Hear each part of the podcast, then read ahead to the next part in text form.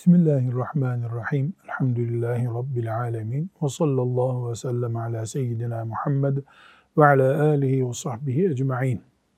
Riyazu Salihin kitabı, Müslümanın günlük hayatının Peygamber sallallahu aleyhi ve sellemin ahlakına göre ayarlanmasını arzu eden kitabın adıdır. Bölüm bölüm İmam Nevevi kitabımızın müellifi rahmetullahi aleyh bunu organize etmek istemiş. Filan mesele hayatın içinden alınıp bugünkü Müslümanın o şekilde Peygamber sallallahu aleyhi ve sellemin yaptığı şekilde olmasını istiyor. Riyazus Salihin böyle bir kitap. Bugün burada şimdi okuyacağımız hadisi şeriflerde Resulullah sallallahu aleyhi ve sellemin tevazu ile ilgili hadislerini okuyacağız.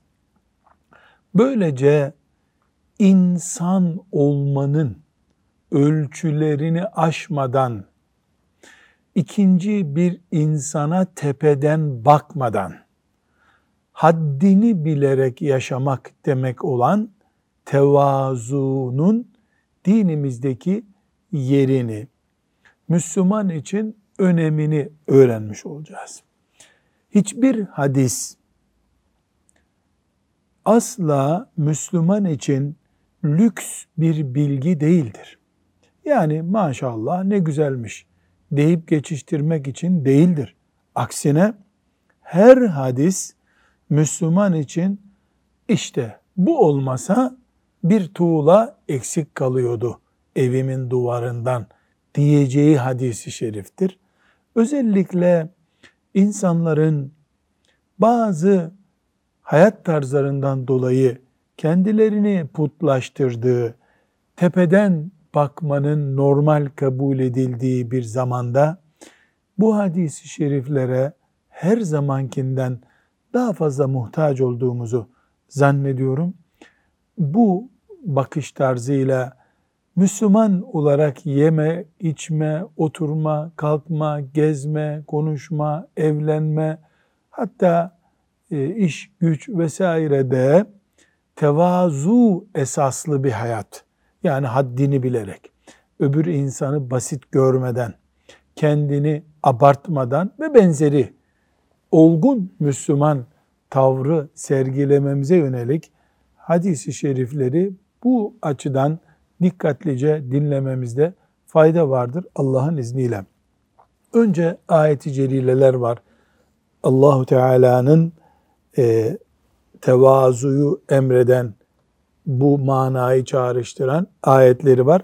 Bunları önce okuyalım. Şuara suresinin 215. ayetini Hafız Salih oku bakalım.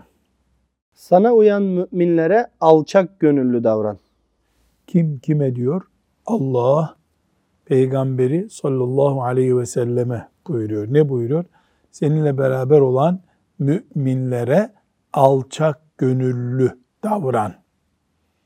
Alçak gönüllü davran sözü yani Efendimiz sallallahu aleyhi ve sellem öyle davranmıyor muydu? Haşa öyle davranıyordu. Yani böyle davranmaya devam et. Peygamber ki aleyhissalatü vesselam kainatın efendisi, dünya ve ahiretin efendisi, ahlakın zirvesi, e, o üstten baksaydı belki buna bir anlam verilebilirdi. Neden? E peygamber öbürleri de onun ümmeti. Hayır. Buna rağmen o alçak gönüllü olmakla emrolunuyorsa, biz müminler birbirimize zaten alçak gönüllü olmaya mecburuz demektir. Evet, Maide suresinin 54. ayetinde bu mana bir kere daha karşımıza çıkıyor. Ey iman edenler! Kim ey iman edenler? Biz. Biz, biz. Kim şimdi söylüyor? Allah. Kime? Ona iman edenlere söylüyor. Bakalım ne buyurdu Rabbimiz? Sizden biriniz dinden dönerse şunu iyi bilsin ki Allah o şahsın yerine kendisinin sevdiği ve kendisini seven insanlar getirir. Yani çekip giderseniz İslamiyet'ten e, bu Allah'ı mağlup edemez. Bu bir üzmez. Allah yeni kullar bulur, getirir. Bunlar müminlere karşı alçak gönüllü, kafirlere karşı zorlu kimselerdir. Ne anlattı ayet? Bu mübarek ayet. Çekip giderse birisi Allah'a yeni mümin kullar gelir. Hem de onlar müminlere karşı alçak gönüllü, kafirlere karşı dik olurlar. Demek ki mümin nasıl olmalı? Kafire karşı dik, mümine karşı alçak gönüllü olmalı. Ayetin emri açık. Evet, Hucurat suresinin 13. ayetinden bu inceliği bir daha görelim. Ey insanlar! Sizi bir erkekle bir dişiden yarattık. Birbirinizi tanıyasınız diye sizi milletlere ve soylara ayırdık. Şüphesiz Allah yanında en değerliniz, ona karşı gelmekten en fazla sakınanlarınızdır. Aa, bu kalabalıklar, bu memleketler, kabileler bir tesadüf eseri. Çok yoğun olduğu için insanlar herkes düştüğü yerde bir kabile kurmuş. Öyle değil. Ya nasıl? Allah beyaz siyah bölmüş. Şu kabile bu kabile bölmüş. Şu ülke bu vatan diye bölmüş. Allah bilerek yapmış bunu. Niye? İnsanların tanışması, bir arada yaşaması daha kolay olsun diye. O zaman hangi ülke, hangi ülkeden, hangi kabile, hangi kabileden daha üstün? Yok böyle bir şey. Üstünlüğün tek ölçüsü var, takva. Kim Allah'tan daha çok korkarak, daha mümince yaşıyorsa o daha üstün. Evet, bir Necm suresinin 32. ayetine bakalım. Siz kendinizi överek temize çıkarmaya çalışmayın. Çünkü kötülüklerden sakınanları Allah daha iyi bilir. Kendi kendinizin reklamını yapmayın demek bu. Allah görüyor kim nedir. Yani sen kibirli, gururlu bir adamsın. Kendini övüyorsun. Allah görüyor senin bunu hak edip etmediğini. A'raf suresinin 48-49. ayetini okuyalım. Kıyamet gününde Araf'takiler simalarından tanıdıkları bir takım adamlara seslenerek şöyle diyecekler. Gördünüz mü o toplanıp bir araya gelmeniz ve büyüklük taslamanız size bir şey kazandırmadı. Hani Allah bunlara hiç rahmet etmez dediğiniz adamlar bunlar mıydı? Halbuki onlara şimdi girin cennete artık size korku ve hüzün yoktur denilecek. Yani Kur'an-ı Kerim'in mühim bilgilerinden birisiyle karşılaştık. Dünyada herkes parayla, forsla, siyasi güçle, koltukla değerlendirme yapıyor. Ya cennete girsek de biz zenginler olarak gireriz herhalde düşünüyor. Ama kıyamet günü cennetle cehennemin arasında beklenilirken o bu dünyada forsu, zenginliği, siyaseti, gücü bir yolla insanlara hükmetmeyi elle geçirmiş olanlar orada görecekler ki hiç beğenmedikleri adamlar haydi siz buyurun cennete denecek onlar orada çakılıp kalacaklar. Demek ki asıl olan mütevazi olmak, böbürlenmemek, insanları dünyevi değerler üzerinden zenginlikti vesaireydi, yakışıklılıktı, uzun boyluluktu, e, soyu sopu meşhur olmaktı gibi şeylerle değerlendirmemek esas olandır. Ne dedik en başta? Biz mütevazi olmak, haddimizi bilmek, öbür insanı hor görmemek, basit görmemek, kendimizi abartmamamak üzerine bir ahlak düzenimiz olması lazım. Bu ayetlerden de elhamdülillah bunu öğrenmiş olduk. Şimdi 603. hadisi şerife geldik. Bu hadisi şerif e, elhamdülillah iman ettiğimiz için bize bir şifa, bir kaynak olarak önümüzde duruyor. Allahu Teala amel etmeyi de kolay etsin. Evet. Eyyad İbni Himar radıyallahu anh'ten rivayet edildiğine göre Resulullah sallallahu, Sallallahu aleyhi sellem. ve sellem şöyle buyurdu. Allah Teala bana o kadar mütevazi olun ki kimse kimseye böbürlenmesin. Kimse kimseye zulmetmesin diye bildirdi. Mütevazi olun. O kadar olun ki bunun sonunda kimse kimseye karşı böbürlenmesin. Ben senden üstünüm diye düşünmesin. Allah peygamberine buyurmuş. Bu sözün muhatabı kim o zaman? Biz, bütün insanlar. Demek ki Bir tarafta e, tevazu, kibir ve onun karşısında yani tevazunun karşısında kibir, hakaret etmek, zulmetmek, sevgi, e, saygı bu tip kavramlar arasında yani tevazu var, kibir var, saygı var, zulüm var, sevgi var, hakaret etmek var. Mümin bunlardan hangisini seçecek? Tevazuyu seçecek, saygıyı sevecek, sevgiyi öne çıkaracak, kibirden, zulümden, hakaret etmekten uzak duracak mümin. Bu kimin emriymiş? Allah'ın emri. E namaz kimin emri? O da Allah'ın emri. Demek ki namazı Allah'tan öğrendiği gibi mümin saygı ve sevgiyi, kibirsizliği, hor görmemeyi, zulmetmemeyi de kimden öğrenmeli? Allah'tan. Allah'tan öğrendiği bir şeyde de mümin laubalilik yapmaz demektir. Evet bir sonraki hadisi şerife geçelim. Ebu Hureyre radıyallahu anh'ten rivayet edildiğine göre Resulullah sallallahu aleyhi ve sellem şöyle buyurdu. Sadaka vermekle mal eksilmez. Allah Teala affeden kulunun değerini artırır. Allah rızası için alçak gönüllü olanı Allah yüceltir. Evet. Yani sadaka vermekle mal eksilmiyor. allah Teala affeden kulunun değerini yüceltiyor. Buradaki af nedir? E baba evladını affediyor. Eş eşi affediyor. E, alçak gönüllü olanı Allah yüceltiyor. Bu hadis-i şerif 557. hadis olarak geçmişti. Orada uzunca konuşmuştuk. Dolayısıyla burada tekrar etmemize gerek yok. 605. hadisi şerife geçelim. Enes radıyallahu anh çocukların yanından geçerken onlara selam verdi ve Peygamber sallallahu aleyhi ve sellem de çocuklara böyle selam verirdi dedi. Evet. Enes İbni Malik kim? Ashab-ı kiramın en gençlerinden ve Efendimiz sallallahu aleyhi ve sellemin mübarek evine girip ona hizmet etme şerefine nail olmuş genç çocuklardan birisi.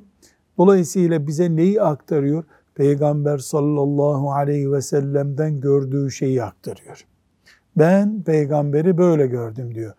Gördüğü şey neymiş? Resulullah sallallahu aleyhi ve sellem çocuklara selam veriyormuş. Bunu nereden anlıyoruz? Enes de kendisi yaşlı biri olduğunda çocuklara selam veriyor. Herhalde bu dikkat çekiyor. Koca sahabi küçücük çocuklara, oyun oynayan çocuklara selam veriyor.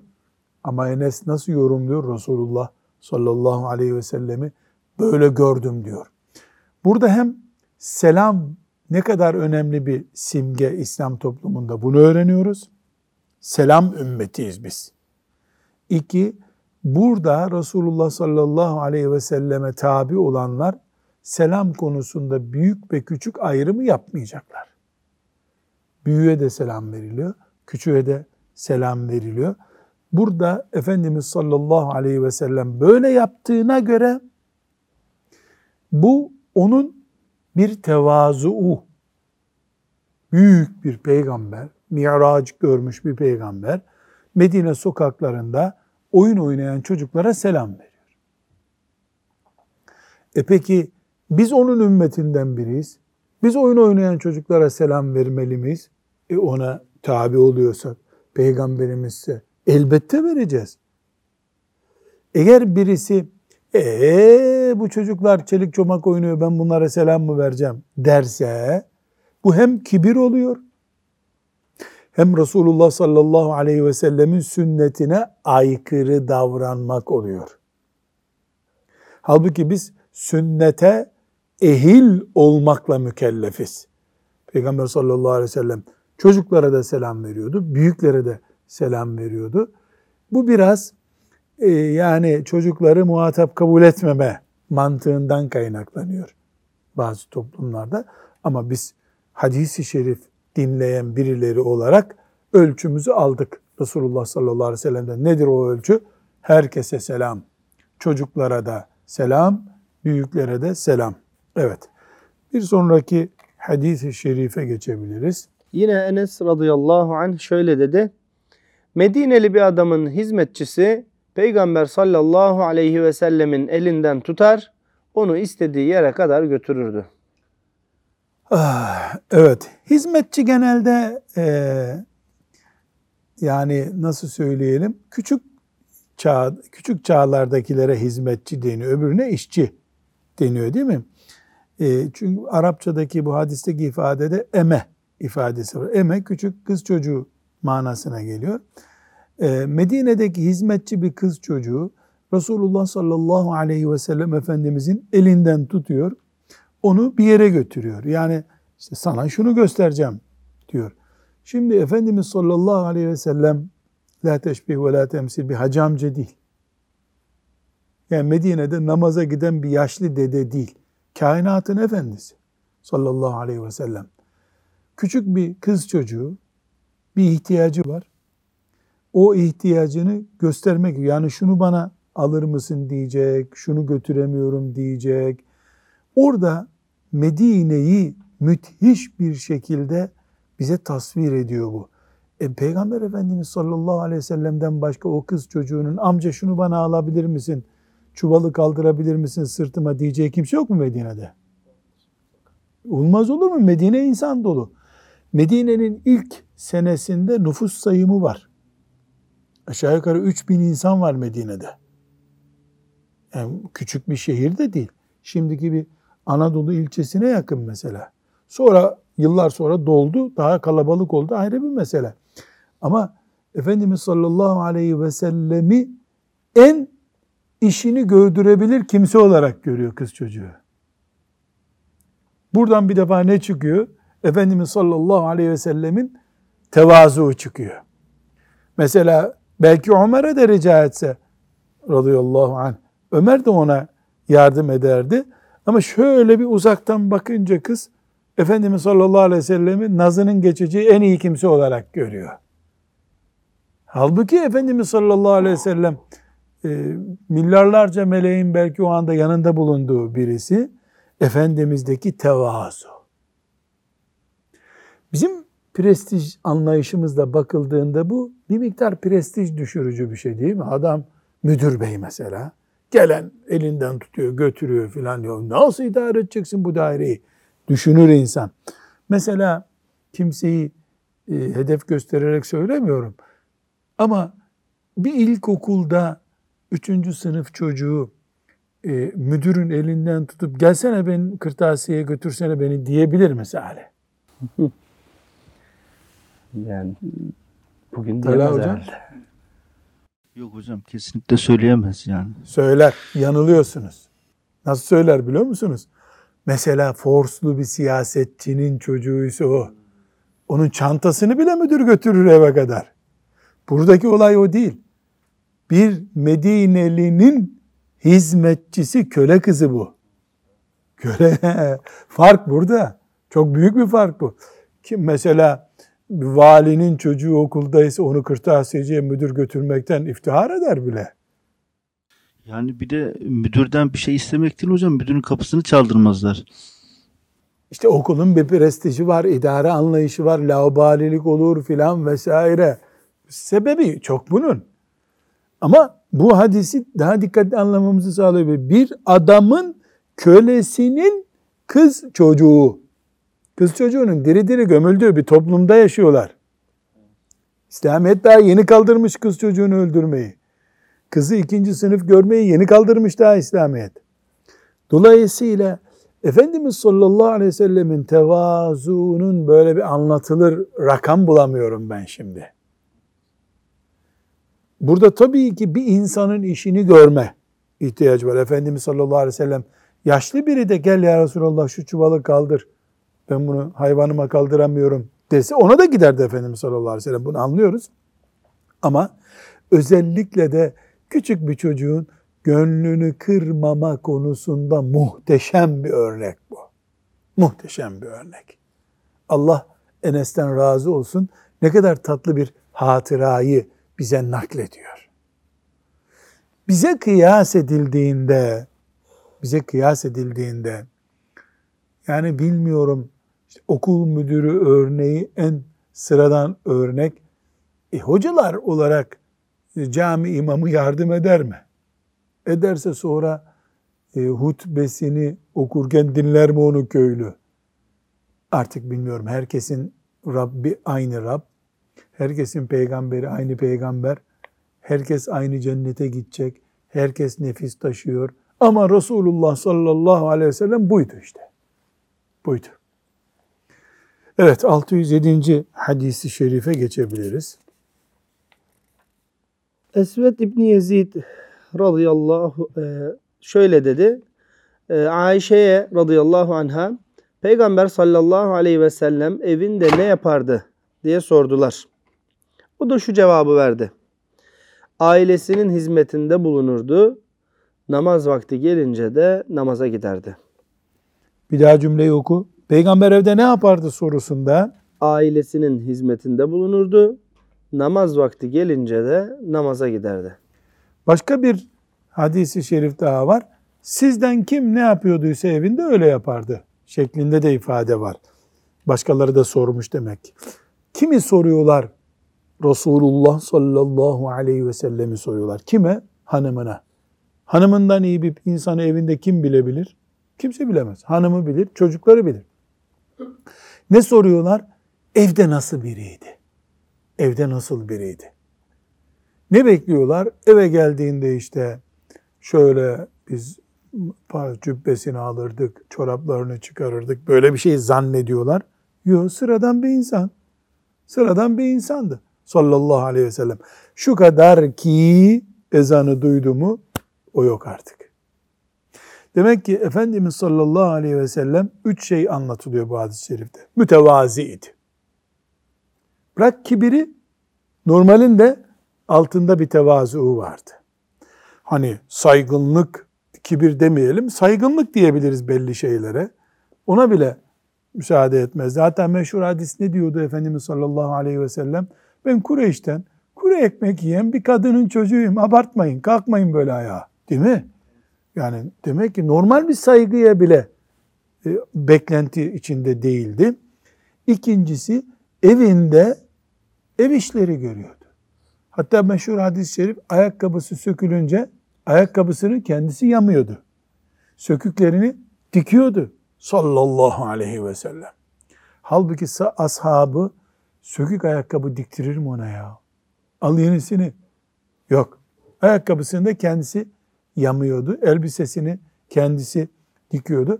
Üçüncü önemli nokta. Bütün bunların yani tevazu, ev işi filan hepsi ne zaman bitiyor? Ezan okununca. İbadet anında yok. İbadetten sonra Resulullah sallallahu aleyhi ve sellem insanlardan bir insan.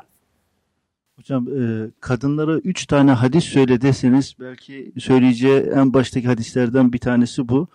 E, şimdi kadınların e, bu hadisi kullanarak şöyle yapmaları da e, söz konusu oluyor. Yani sanki her gün e, bir erkek e, ev evle alakalı bir iş yapılması gerekiyormuş gibi de öne sürebiliyorlar. Bu doğru mu hocam? Şimdi bunu böyle genelleştirmek çok zor ama benim sana itirazım var. Kadınlar artık onu istemiyorlar. Her şeyi teknoloji yapıyor zaten. Yemekler de dışarıdan geliyor. Artık kadınlar otur gözümün önünde göreyim seni diyorlar. Dünya değişti. Bu senin dediğin 30 sene önceki kültürdü. Gel yardım etsene diye. Yani evin şu işini gör. İşte sen de bulaşıkları diz. 30 sene önceydi. Şimdi hayat tarzı çok kötü. Başka bir yöne doğru gitti. Dışarı gitmeyeceksin. Burada göreceğim seni. Bu evde beraber oturacağız. Tarzlı bir anlayış var. Bunun ortalaması nedir?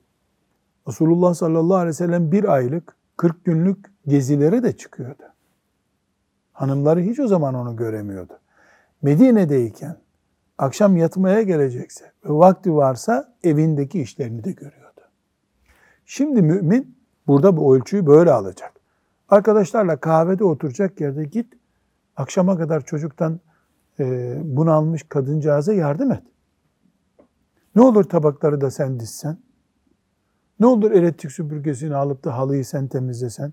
Kadıncağıza bir sürü misafir getirdin. O da yemekleri yaptı. Bari sen de bulaşıkları yıka. Yani ortalamasını bulmaktır esas bunun. Bir tarafa doğru çekildikçe e, bunun e, huzur içinde çözülmesi mümkün değil. Bu hadis-i şeriften hocam o zaman şunu da anlayabiliriz herhalde. Kadınlar ezan okununca kocalarını evden çıkarması gerekiyor. Ya Allah razı olsun senden. Sen erkek değil misin? Ne işin var evde? Demeleri gerekiyor. Çok güzel. Bu çok güzel oldu. Evet. Yani erkek değil misin? Evde ne oturuyorsun? Çocuğu da al götür. Beraber camiye gidin denmeli. E peki ben sana bir ilave yapayım o zaman Hafız Salih. Yani beraber ev bakmaya gittiklerinde kadın ne demeli? Bu ev camiye çok uzun. Bu kadar ben her namaza gidemiyorum dersin zorla kovarım seni evden haberin olsun. Demeli değil mi? Madem kar istiyorsun, tembelsin, camiye yakın ev alalım. Allah bu tip kadın olmayı, böyle erkek olmayı hepimize nasip etsin. Bu mühim. Evet, bir sonraki hadisi şerife geçelim. Ebu Rifa'a Temim İbn Üseyd radıyallahu anh şöyle dedi. Resulullah sallallahu, Sallallahu aleyhi ve sellem hutbe okurken yanına vardım ve ya Resulallah dinini bilmeyen bir garip geldi. Dinini sorup öğrenmek istiyor dedim. Resulullah sallallahu aleyhi ve sellem bana dönüp baktı. Hutbeyi kesip yanıma geldi. Hemen ona bir sandalye getirdiler. Üzerine oturdu ve Allah Teala'nın kendisine öğrettiği bazı şeyleri bana öğretmeye başladı. Sonra tekrar hutbesine dönerek konuşmasını tamamladı. Bu hadis Müslim'de değil mi? Nesai'de de var. Yani sahih bir hadis. Talha hocam sen imam oluyorsun değil mi? İnşallah. İnşallah. Sana bu Riyazu Salih'in hatırası bu 608. hadis olsun. Bütün Diyanet İşleri Başkanlığı'nda imam olan kardeşlerimiz bu hadisi bir kağıda yazsınlar. Evden çıkarken okusunlar. 3 senedir imamım, 8 senedir imamım. Bu hadis nerede, ben neredeyim desinler. Zannediyorum ki yani abdestin farzları gibi bir imam için önemli. Ne bu?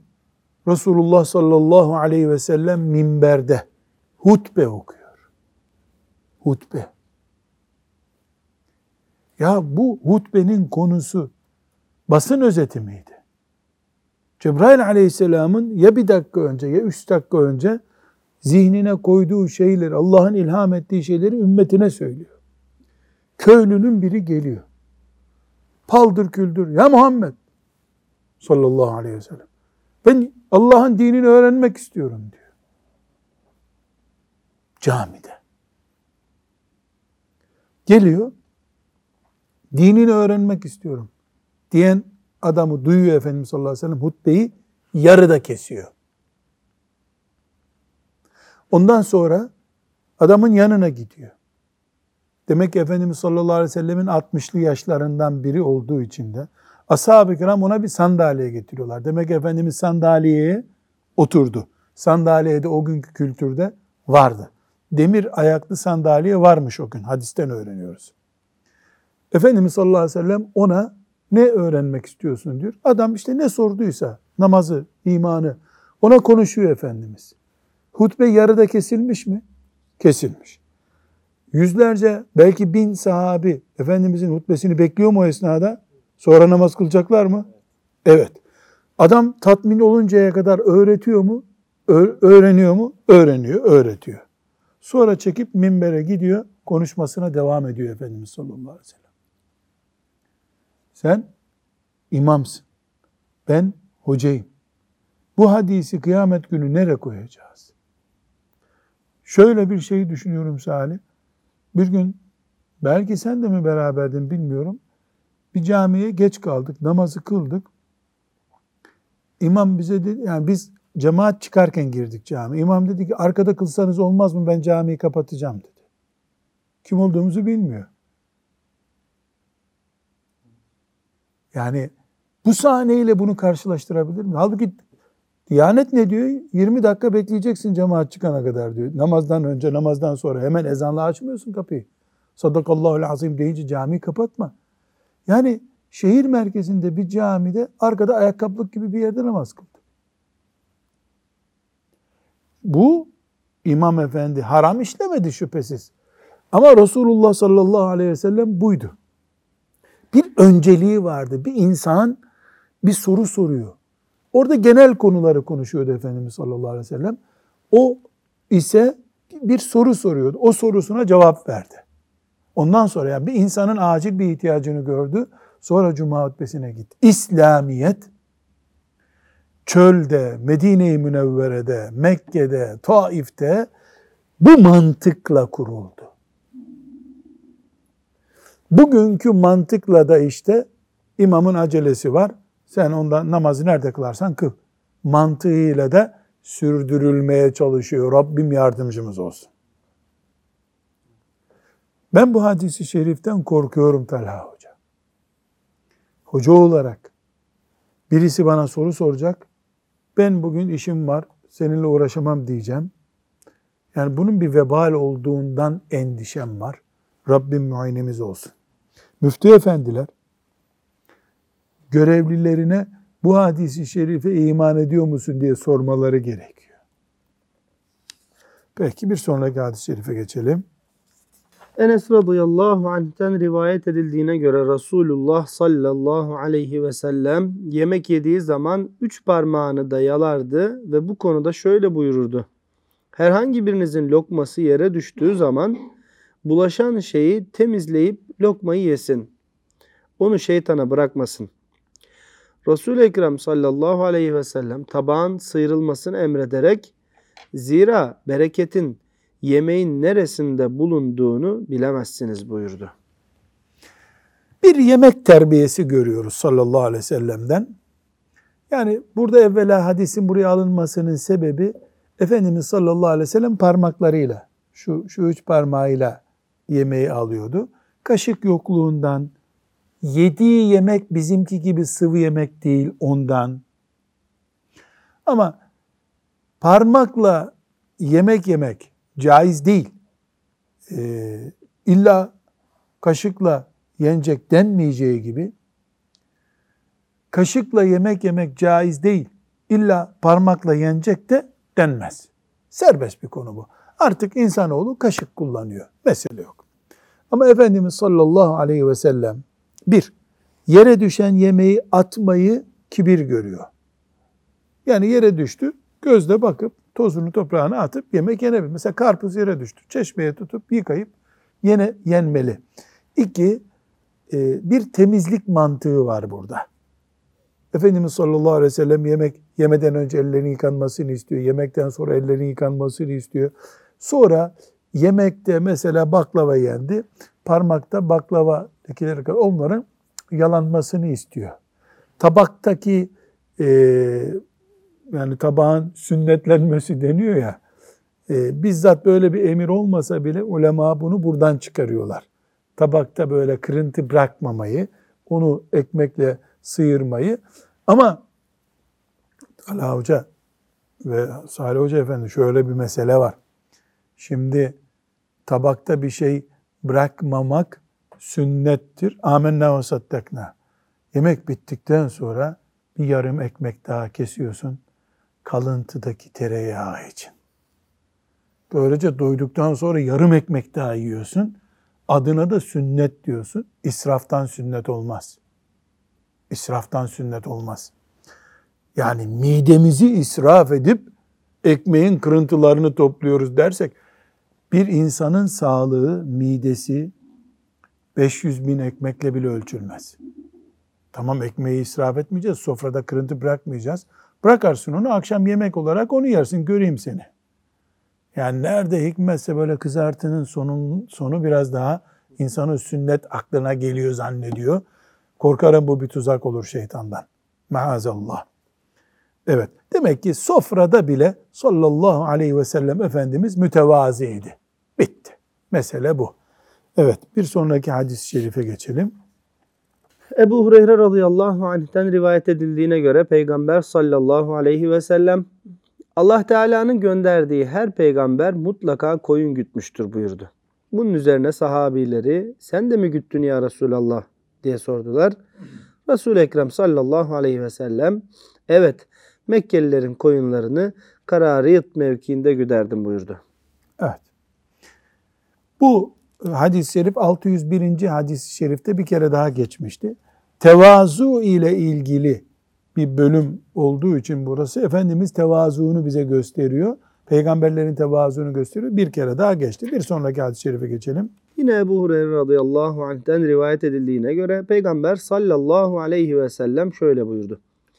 Eğer paça veya kürek eti yemeye davet edilsem derhal giderim. Şayet bana kürek veya paça hediye edilse hemen kabul ederim. Şimdi bu hadis burada tevazusunu göstermek için gö- Efendimiz sallallahu aleyhi ve sellem paça denen şey kemik eri bunu kaynatıyorsun kaynatıyorsun ondan böyle yağlı bir su çıkıyor yemek yapıyorsun. Ee, bir kilo et varken bu herhalde iyi bir ziyafet değil. Ama Efendimiz sallallahu aleyhi ve sellem o yüce şahsiyet, o gönül e, düz, düzlemini göstermek için paça yemeye çağrılsam bile Müslümanın davetine icabet ederim buyuruyor.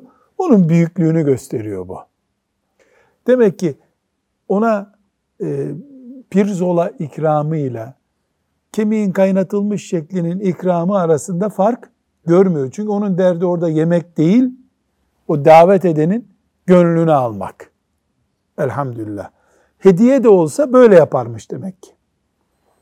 Burada biz kendimize e, hüküm çıkarırken davete gitmek, düğün daveti olsun, e, arkadaş davetleri olsun, Ramazan davetleri olsun, davet gitmek, davet etmek nedir dinimizde? Bir, Müslümanın arkadaşlarını davet etmesi yemeğe, ziyafete sünnettir.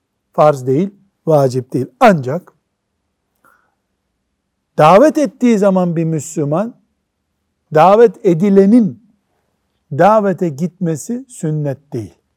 O zaman ikiye ayırıyoruz. Eğer düğün daveti ise vaciptir diyoruz. Hayır, diğer davetler, akşam biz bir beraber balık yiyeceğiz gelir misin? Ee, o zaman sünnettir.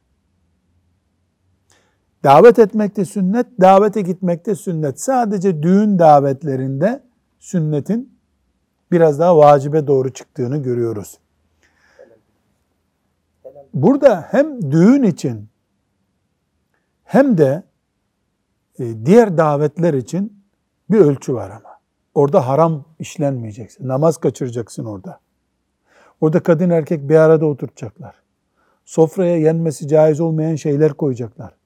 Orada biliyorsun sen geçen gittin gıybet gırla gidiyor. O zaman gitmek vacip değil, sünnet de değil. Müslümanca bir ortam, düğünse vacip gitmek, diğerlerine de sünnettir gitmek. Hediye meselesinde de birisi hediye verdiğinde ki hediye vermek de sünnettir. Yani Resulullah sallallahu aleyhi ve sellemin uygulamalarındandır. Peki hediyeyi geri vermek caiz midir? Ee, bunu alimler mekruh görmüşlerdir. Yani hediyeyi kabul etmemek mekruhtur. Neden? Çünkü hediye Müslümanlar arasında bir sevgi ve muhabbet kaynağıdır. Bunu bir tür eliyle tepmiş, zedelemiş oluyor mümin. Ama hediye başka şey, bir iş gördürmek için ön ödeme diyelim başka bir şey. Onu elbette konuşmuyoruz. Bir sonraki hadis-i şerife geçelim. Enes radıyallahu anh şöyle dedi. Resulullah sallallahu aleyhi ve sellemin devesi Abba yarışta birinciliği başkasına vermezdi. Yahut yarışı başkasına kolay kolay bırakmazdı. Bir gün binek devesine binmiş bir bedevi geldi ve yarışta onu geçti. Bu durum Müslümanlara pek ağır geldi. Bu hali fark eden Peygamber sallallahu aleyhi ve sellem şöyle buyurdu. Dünyada yükselen bir şeyi alçaltmak Allah'ın değişmez kanunudur. Yani biz özetleyelim. Peygamber sallallahu aleyhi ve sellemin devesi bile geçildi bu dünyada. Ashab ne düşündüler? Ya peygamber devesi geçilir mi yarışta hiç? Çünkü herkes peygamberin devesi olduğu için deveye bile saygı gösteriyorlardı adeta. Efendimiz sallallahu aleyhi ve sellem kanununu koydu. Allah'ın kanunu yükselen her şey düşer. Siyasetçi bundan ders çıkarmalı mı Salih kendine? Hem de çok. Ebedi siyaset olabilir mi?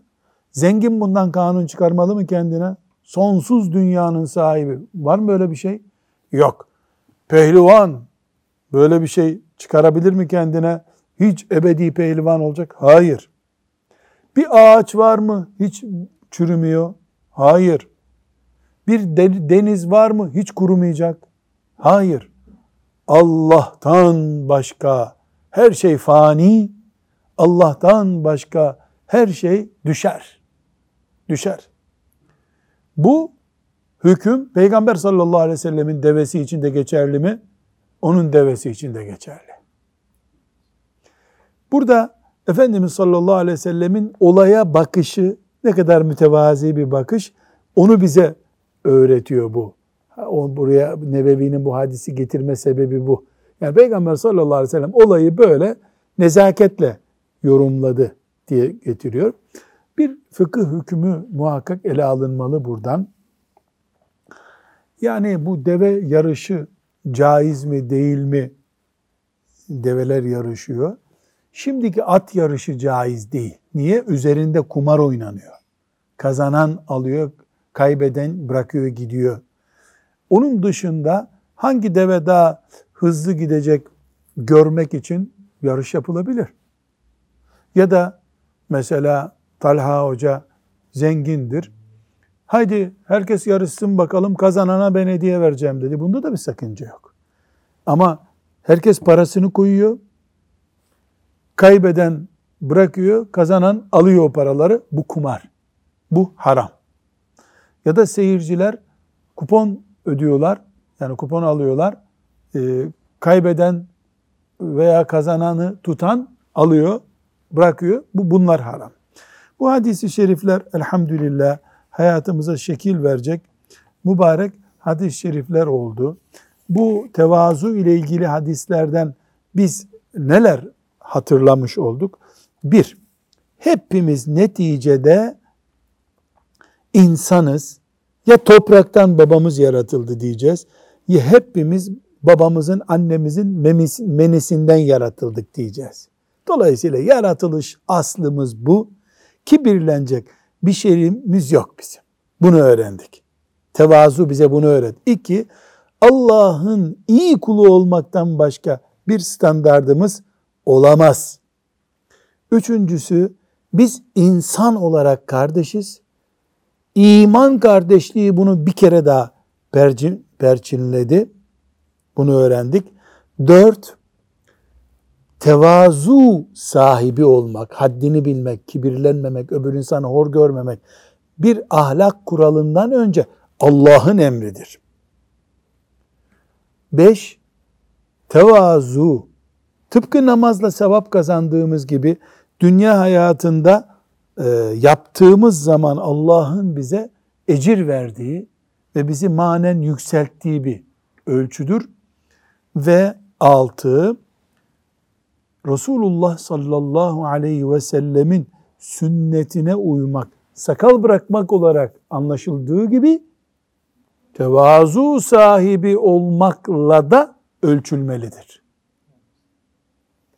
Evet, Allahu Teala dinlediklerimizle amel etmeyi ve Efendimiz sallallahu aleyhi ve sellemin sünnetlerine uymayı hepimize nasip etsin. Ve sallallahu ve sellem ala seyyidina Muhammed ve ala alihi ve sahbihi ecma'in velhamdülillahi rabbil alemin.